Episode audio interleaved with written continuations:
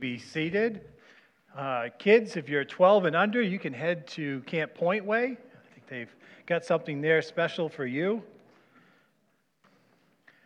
So, Joe, thanks for leaving me the announcement sheet, so I, I remember that. And I wasn't expecting to get a kilt this morning. That wasn't in my plans at all. So, you know, there's always surprises uh, here at Pointway.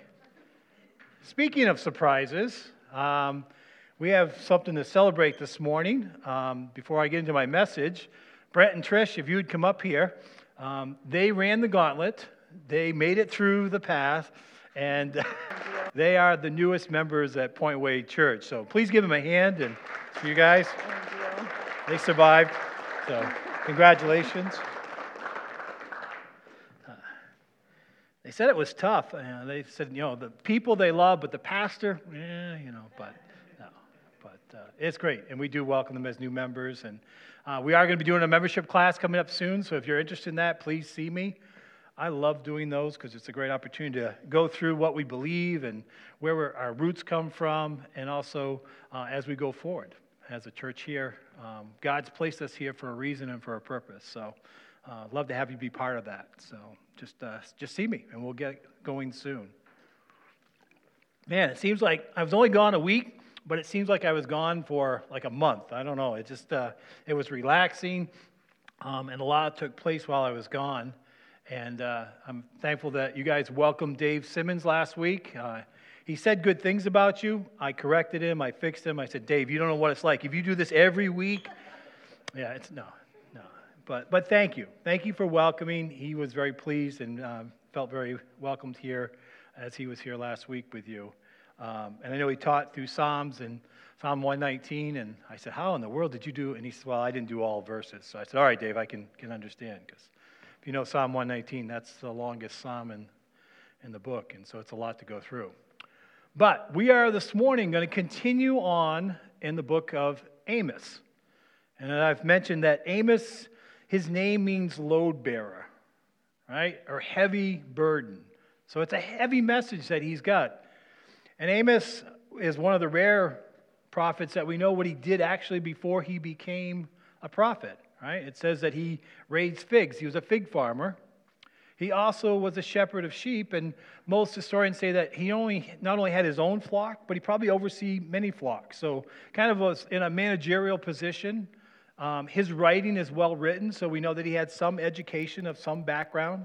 Um And we often think of shepherds. Remember, we've we've talked about it before. The shepherds were kind of the, the low end of the tier, but Amos was probably not. Amos had some stature uh, because he did multiple things. Um, it was at a time, too, when Israel and Judah were doing very well.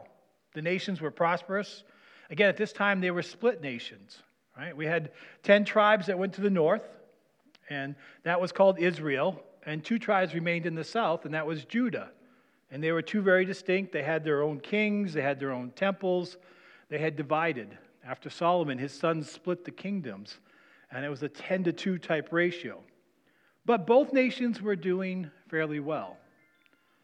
Financially. Physically. But unfortunately, which happens quite often, spiritually they were bankrupt. They were doing horribly spiritually. And which God does, God sends a prophet to warn us when we get off the path and say, hey, you're going in the wrong direction. God's not happy with you. You're not doing the right things. And Amos is commissioned to proclaim these judgments, to proclaim what God wants him to do next, to repent and turn back. And again, if you were with us, Amos chapter one and, and even into chapter two, God pronounced his judgment on the nations around them. Right? We talked about all the nations that were surrounding Judah and Israel. And quite often, and he was pretty harsh on them, right? He said he's going to wipe them out, burn down their fortresses. And quite often it was because of the things that they were doing to other people. They were either too shrewd, they were stepping on the poor, they were killing babies, a lot of bad things. And God was not okay with that. If you remember, that was the title of the message, right? God's not okay with the sins of the nation. And then Amos turns in chapter two and three, and he kind of brings it back down to the nation of Judah and Israel. And last time we spoke, we were actually focusing just on Israel, because those ten tribes had gotten off the mark. They had gotten away from God, into false idols. Maybe you remember the illustration. Jesse's here. He, he might remember, right? We we talked about, Jesse and I took a little walk around the sanctuary here, right? That was a relationship between God and Amos. God had his arm around him. He said, Amos, I want you to tell these. I know it's not going to be an easy message, but I want you to tell these people what's wrong. And we had to go tell Bryce, right? Bryce and his golden frying pan, right? And it wasn't bad enough that he had a golden frying pan, but he stole the eggs and the bacon and got Ernie to do it too. I know. Jesse remembers that well. Rachel remembered the illustration, totally forgot the scripture. We we actually talked about that last night, and I was like, that's why sometimes illustrations are not good. But the false idols, right? And the stealing of the poor. God was not okay with it. And so he's going to bring correction. And so that brings us to where we are right now in chapter four. And we're going to dive into chapter four this morning a little bit. And I titled today's message, Motives Matter.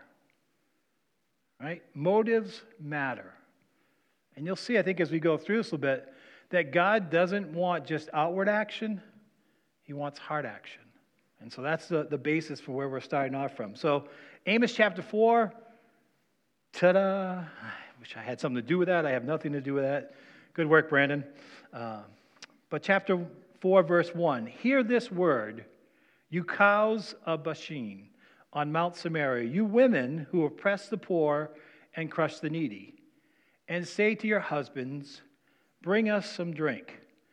Okay, if you checked out Facebook, I told you guys that are single and men that are married that I was going to give you a marriage tip. Some of you are smiling already. Guess what? Calling a woman a cow is never acceptable, all right? Don't do it. Don't even go there. Don't go near it. It is not going to work. All right?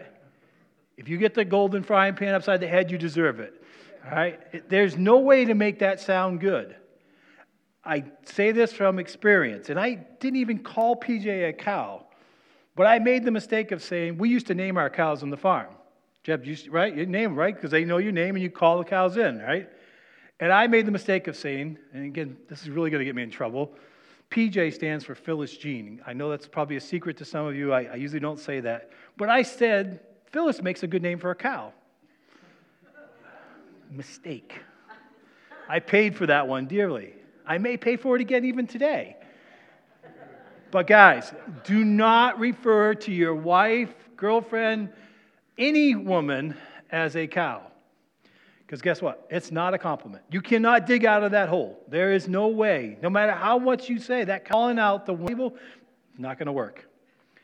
Amos is doing the same thing here. He's calling out the women who are actually sitting around the temple, right? And these women have rose to prominent. They're probably wealthy. Most reference, they were probably rather large. Again, so replicating the cow. Um, But Amos is calling out, but don't miss why he does this. I think he, he uses the word cow to get their attention, which that will get you the woman's attention. Trust me on that one. All right? But look at what they were doing. They were oppressing the poor and crushing the needy. That's one of the accounts. And again, it wasn't just the women. So guys, you're not, not off here. You're not saying, oh, well, those women, yeah, see what they were. No, no. It was the guys as well. The whole nation was doing this. But they were oppressing those who were in need, and they weren't taking care of their own. Right? I have a friend that was living in Vermont, and he had a whole ministry set up, and someone can Google and see how many times I mentioned the Bible, but we are called as believers, and Israel was called even back then to take care of the poor and needy. And yes, I know, Jesus said there will always be poor and needy. We're never going to run out of that command. But that command never changes, though, either. We are to take care of one another. If we have and we have the means to give, we are to give to help them out. And you can say, well, wait a minute, Charlie. I, I you know, I know people that take advantage, and, and, and I get that. Been in ministry long enough that I know that we have people sometimes, and we, we're not helping them by helping them. But it doesn't change the call. And we need discernment on that and how we do that. And I agree, not enabling someone. But the call doesn't change. As people of God, we are to help those in need. And guess what? Israel had gotten away from that. They weren't doing that. In fact, they were going one step further. They were taking advantage of them, taking even more from them, making them even poor or even more needy. So that's the mindset here. That's what's going on. And Amos is calling them out. And if that wasn't enough, we see this little half of a sentence here. Say to your husbands, bring us some drink. Again, context is key, right? Because if I just said, you know, if P J asked me to go get a cup of coffee, I've gotten a lot of cups of coffee. I'm not opposed to getting P J a cup of coffee, and there would be nothing more said. But again, the motive matters. The problem here is the motive, it's a heart of motive that they're commanding people. It's not a, a relationship ask, it's a command, and it's out of order, right? There's an expectation. Again, the one-up. It's not a mutual respect here. And so that's kind of giving you a glimpse, because you're going to see their attitude is wrong. Their motive is wrong and for what they're doing. And just like here, Amos is calling these ladies out because they're wrong. They have the wrong motives for what they're doing, and they're doing wrong. All that in verse one. All right, so you've got your marriage tip, you've got your relationship tip, and you also see why. You could do almost a message on that alone, but there's a lot more here in this chapter, in these thirteen verses. So we're going to go through it this morning. So verse two and three, it says, the sovereign Lord has sworn by his holiness, the time will surely come when you will be taken away with hooks, the last of you with fish hooks. You will each go straight out through the breaks in the wall, and you will be casually read it, and you don't toward Harmon, declares the Lord. Again, if you just casually read it and you don't know the context, it makes it a little bit difficult to understand here, but God's going to bring judgment upon this nation. You know, we have the advantage point of looking back. Again, Amos is telling what's to come. And again, the, the meat hooks that he's talking about is talking about the savagery in which they get overtaken. It, it, it's a literal spearing and, and, and cutting people in half with the sword.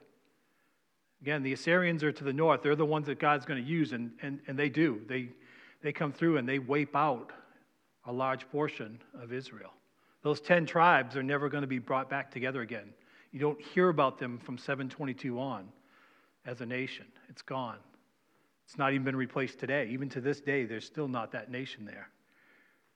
So that's the, the savagery. But even in that prophecy of the spear and the sword and all those are going to be killed, it, it gives a little bit of hope, sort of, but it talks about these fish hooks and people being led through the wall.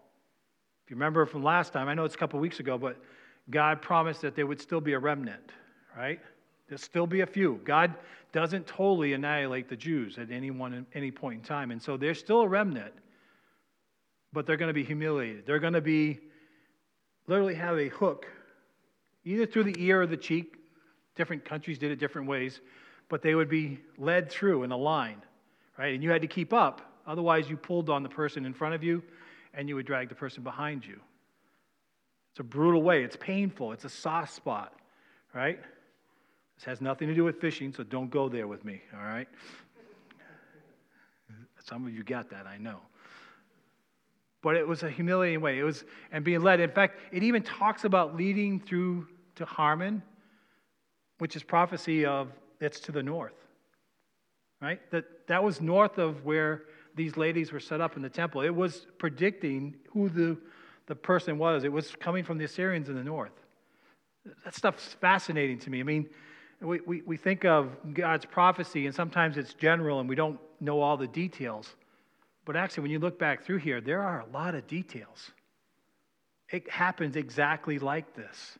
It was that way that it took place. And so these people are going to be led through the wall in a humiliating way, just a few of them. Tough stuff. As I said, he went through the wall. Then he changes gears a little bit. You know, that's uh, the, the doom, and that's what's coming. But then he's going to address the deeper issue. So we see that here in verse four. It says, and sin yet Bethel, and sin. Go to Gilgal and sin yet more. Bring your more, your sacrifices every morning, your tithes every three years. Burn leavened bread as a thank offering, and brag about your free will offerings. Boast about them to the Israelites, for this is what you love to do, declares the sovereign Lord. Right? Again, Bethel is where they've established this temple. That's where Bryce and his golden frying pan had set up shop. We use that as an example, right? And he's saying, go and sin, right? He's telling them to go there and sin. No, he's not telling them that they have to sin. He's telling them that's what they've been doing.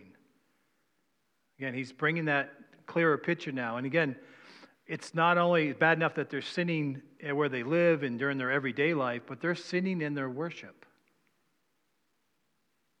Take it one step further. He says, bring your sacrifices every morning. Right? That wasn't the requirement. Levitical law wasn't they had to do it every morning. It was only once. Right? But he's saying, hey, step up your game if you want. Do it more often. Right? Bring your tithes every three years. Instead, it was every seventh year. Right? They're doing even more. Gilgad's not a temple, but Gilgad is actually where they came across the Jordan River and they set up rocks. I don't know if you remember the story, but when they got across to the side, they had twelve stones and they made a, an altar there and they sacrificed. It was a holy place to them. Amos reminds him over and over again. Even our song that we sang this morning about God holding back the waters, that's that reference to crossing the Red Sea. Good job tying that in, Amy. Thank you. Uh, she had not, you know, we joke about that, but Holy Spirit does that. But he's saying, you know, you can keep doing these things even more. You can do the outward expression. You can do it even to the above and beyond what the requirement is. Bragging about it, if your motives aren't pure, it's just sin. That's really what he's saying here. I take it as a warning for us as well. I mean, we can get into that same trap, right? We can check the boxes, right? I've been guilty of that myself, right? Yeah, I did my morning devotions, and I did my five-minute prayer. I went to church on Sunday. Yeah, I'm all set. But then I go out and live the rest of the day as though I'm in control or that I'm in charge, right? We do things out of obligation or what we think is right, but there's no heart. There's no motivation. My motivations are, are not pure. I'm just doing it as one thing that I have to do, not because I want to do it. And so really that's what Amos is calling to account here is, and God himself, what's your motivation? Why are you doing this? Right? You've gotten away from me. Things are going too well. Then he shifts back again. Again, Amos kind of does this a little bit, so you have to kind of keep following, but the, the theme remains the same. Remember, Amos is there to warn them. He's giving them opportunities, and he's going to bring it, bring them to mind some other warnings here in the next couple of verses. Verse six says, I gave you empty stomachs in every city, and lack of bread in every town, yet you have not returned to me, declares the Lord. Right? He's brought some hard times on them. I told you, the, the nation was doing well at the moment. Sometimes that's when we get in the most trouble. But they've also had some hard times along the way. And God was giving that to them as a warning. Hey, you're, you're getting away from me. You're relying on yourself or you're taking advantage of others when you would, should be relying on me. That's really what he's saying here.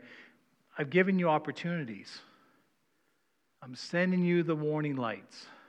Right?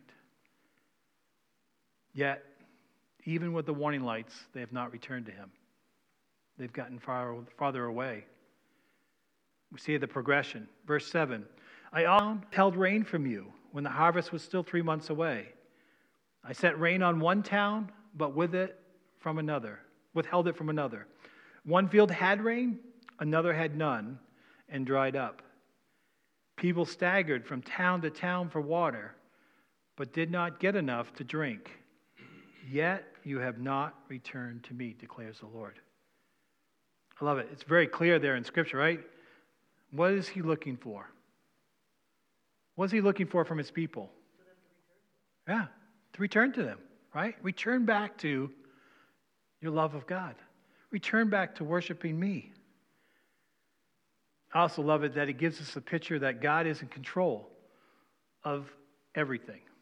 You know, we say that, but sometimes we forget that, right? I mean, we're... we're experiencing beautiful weather right now. It's easy to say, yeah, thank you, God. We we appreciate that. I, I'm with you, believe me. I enjoyed the sun in Arizona. Um, I wouldn't have mind wearing the kilt. It would have been fine there. Early this morning, probably not so much, but but no, we enjoy the weather, right? But are we the same way when it snows, or when it's raining, or when it's cold, or when it's three weeks of minus below zero?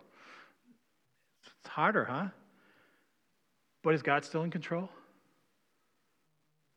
Most of you are doing it right. Yes, yeah. I don't ask rhetorical questions. I know but Scripture does, but right, yeah. No, God is still in control, and He uses even the weather to help us point us back to Him. Scripture later on says it, right? We're without excuse because even creation points to Him, preaches the gospel. I love that, that imagery. So God did that for them. He, he showed them. He showed them even as individuals in the nations. So one area would have rain, and, and then they would have rain, but it would be at the wrong time, or it wouldn't have rain. And again, agricultural society, that was vitally important, right? They didn't... storing up food, and if you missed a harvest, it was going to be a tough time until you could get back around again to another crop. And there's certain times that you really need the water. You need to count on that, and you can't produce that on your own. Again, that reliance upon God. And what Amos is saying here is, you've seen along the way my warnings, and yet you've not returned to me. Verse nine. Many times I struck your gardens and vineyards. I struck them with blight and mildew. Locusts devoured your fig and your olive trees. Yet you have not returned to me, declares the Lord. I've sent plagues among you, as I did to Egypt.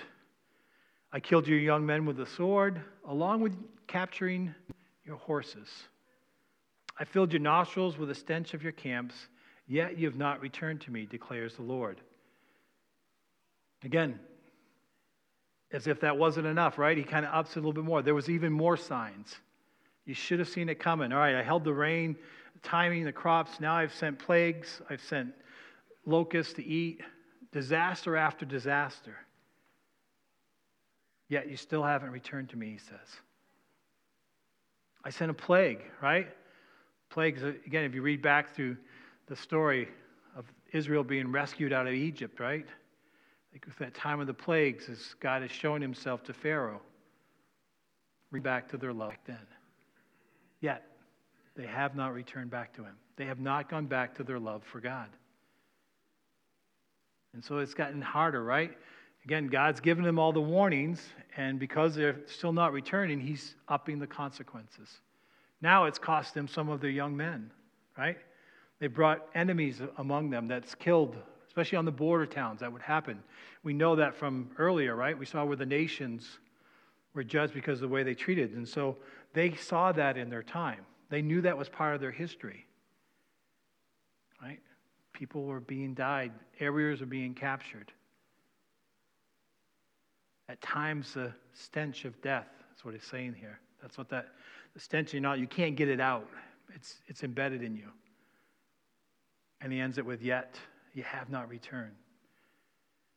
Now, before we get too hard on Israel or too hard on God's judgment on his people, we have to take that inner look, right? We have to look at ourselves sometimes. How many times have we gotten ourselves to a point where, man, how in the world did I get this far off, right?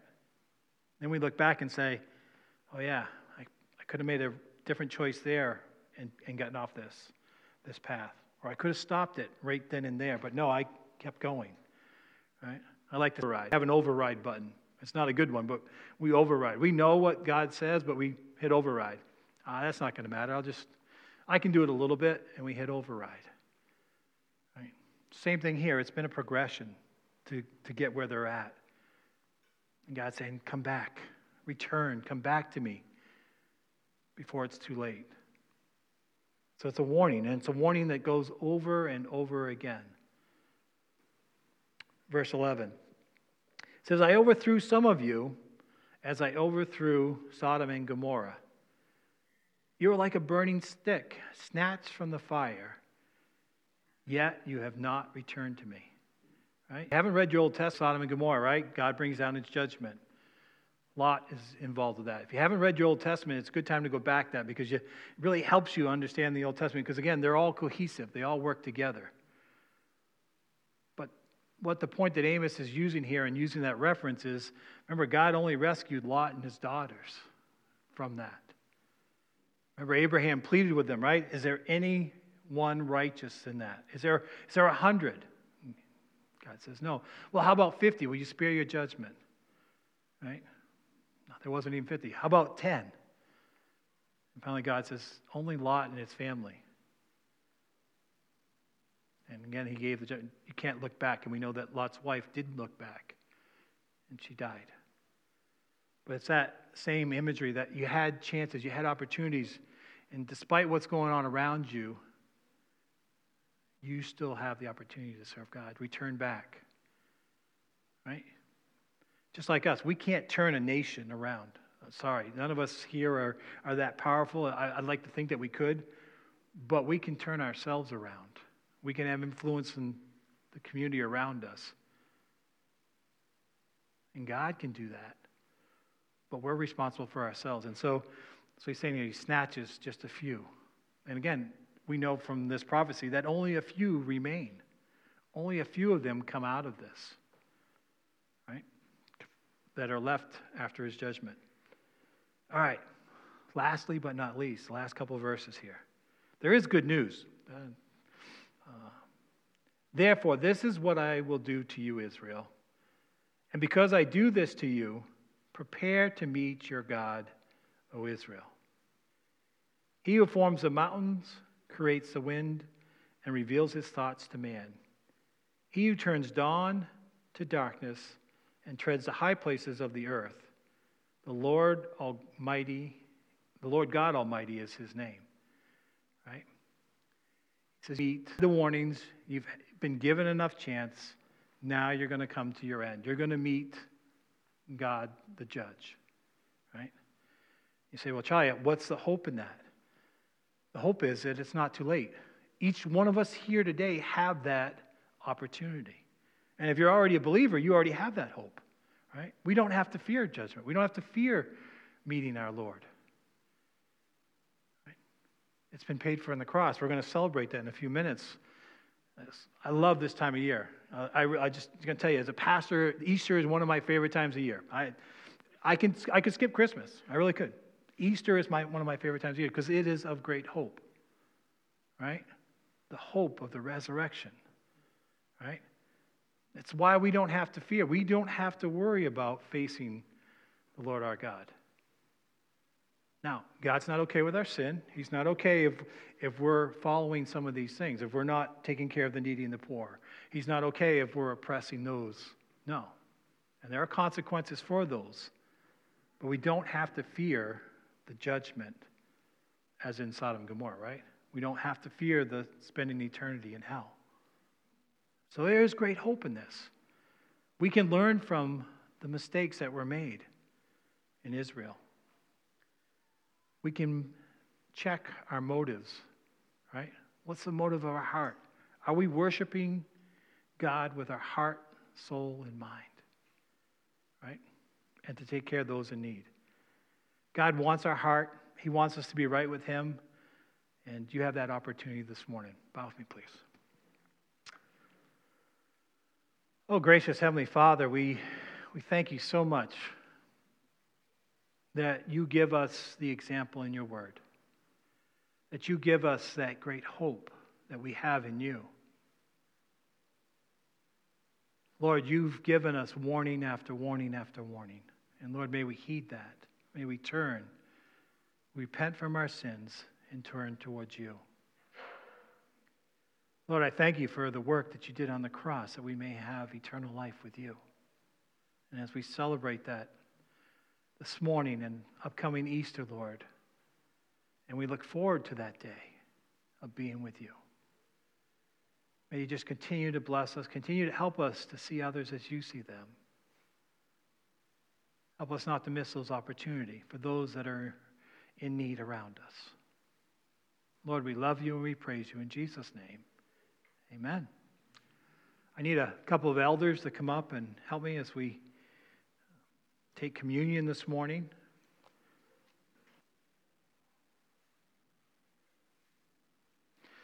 As they're coming up, remind you that our communion table is open. Um, and I say that it's open. It's open to anyone who believes. Right? You don't have to be a member at Pointway. Um, it, it's open to all those who believe, and it's open to anyone that's here this morning that believes in Jesus Christ. But it does come with a warning. Scripture does warn us how we are to approach God's table. That warning comes in Corinthians, and where it says, "Therefore, whoever eats of the bread or drinks from the cup of the Lord in an unworthy manner will be guilty of sinning against the body and the blood of the Lord. Says a man ought to examine himself before he eats of the bread and drinks from the cup. For anyone who eats and drinks without recognizing the body of the Lord eats and drinks judgment on himself." Good time to check our motives, right? Kind of worked out well. But what we like to do here at Pointway is just right where you're sitting, just take a few moments, just close your eyes, bow your head, just between you and God. Make sure that you're right with Him before we continue on with communion.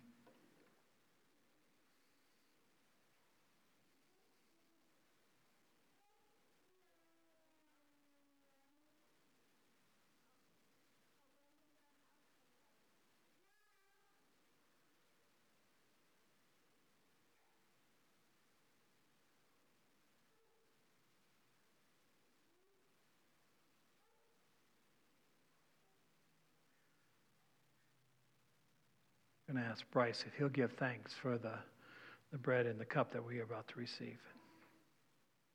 Father, we thank you for this bread and this cup, the reminder of your death, burial, and resurrection, your payment for our sin. We partake in this, that you would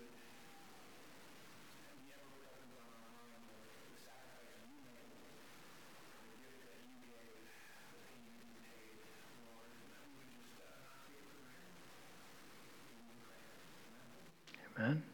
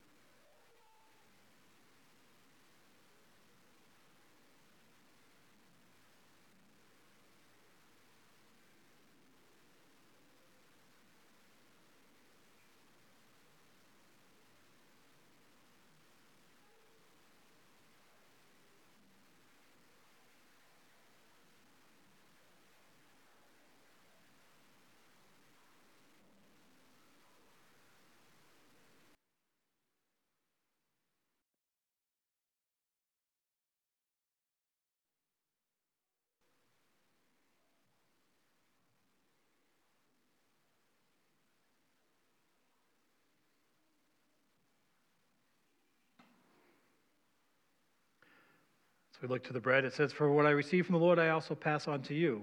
The Lord Jesus, on the night he was betrayed, he took the bread, and when he had given thanks, he broke it and said, 'This is my body, which is for you. Do this in remembrance of me.'"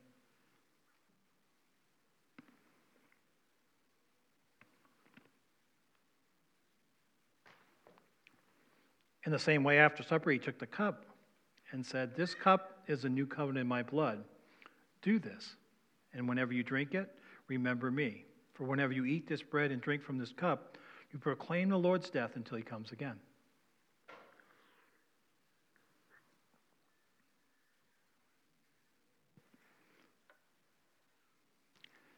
As the worship team comes up and leads us in our final song, we're reminded that we still have cups left over uh, and bread left over. And again, it's a reminder for us that there are still people out there that don't know Jesus yet and that they can't partake in this yet. And so our mission or our goal is that we share the good news.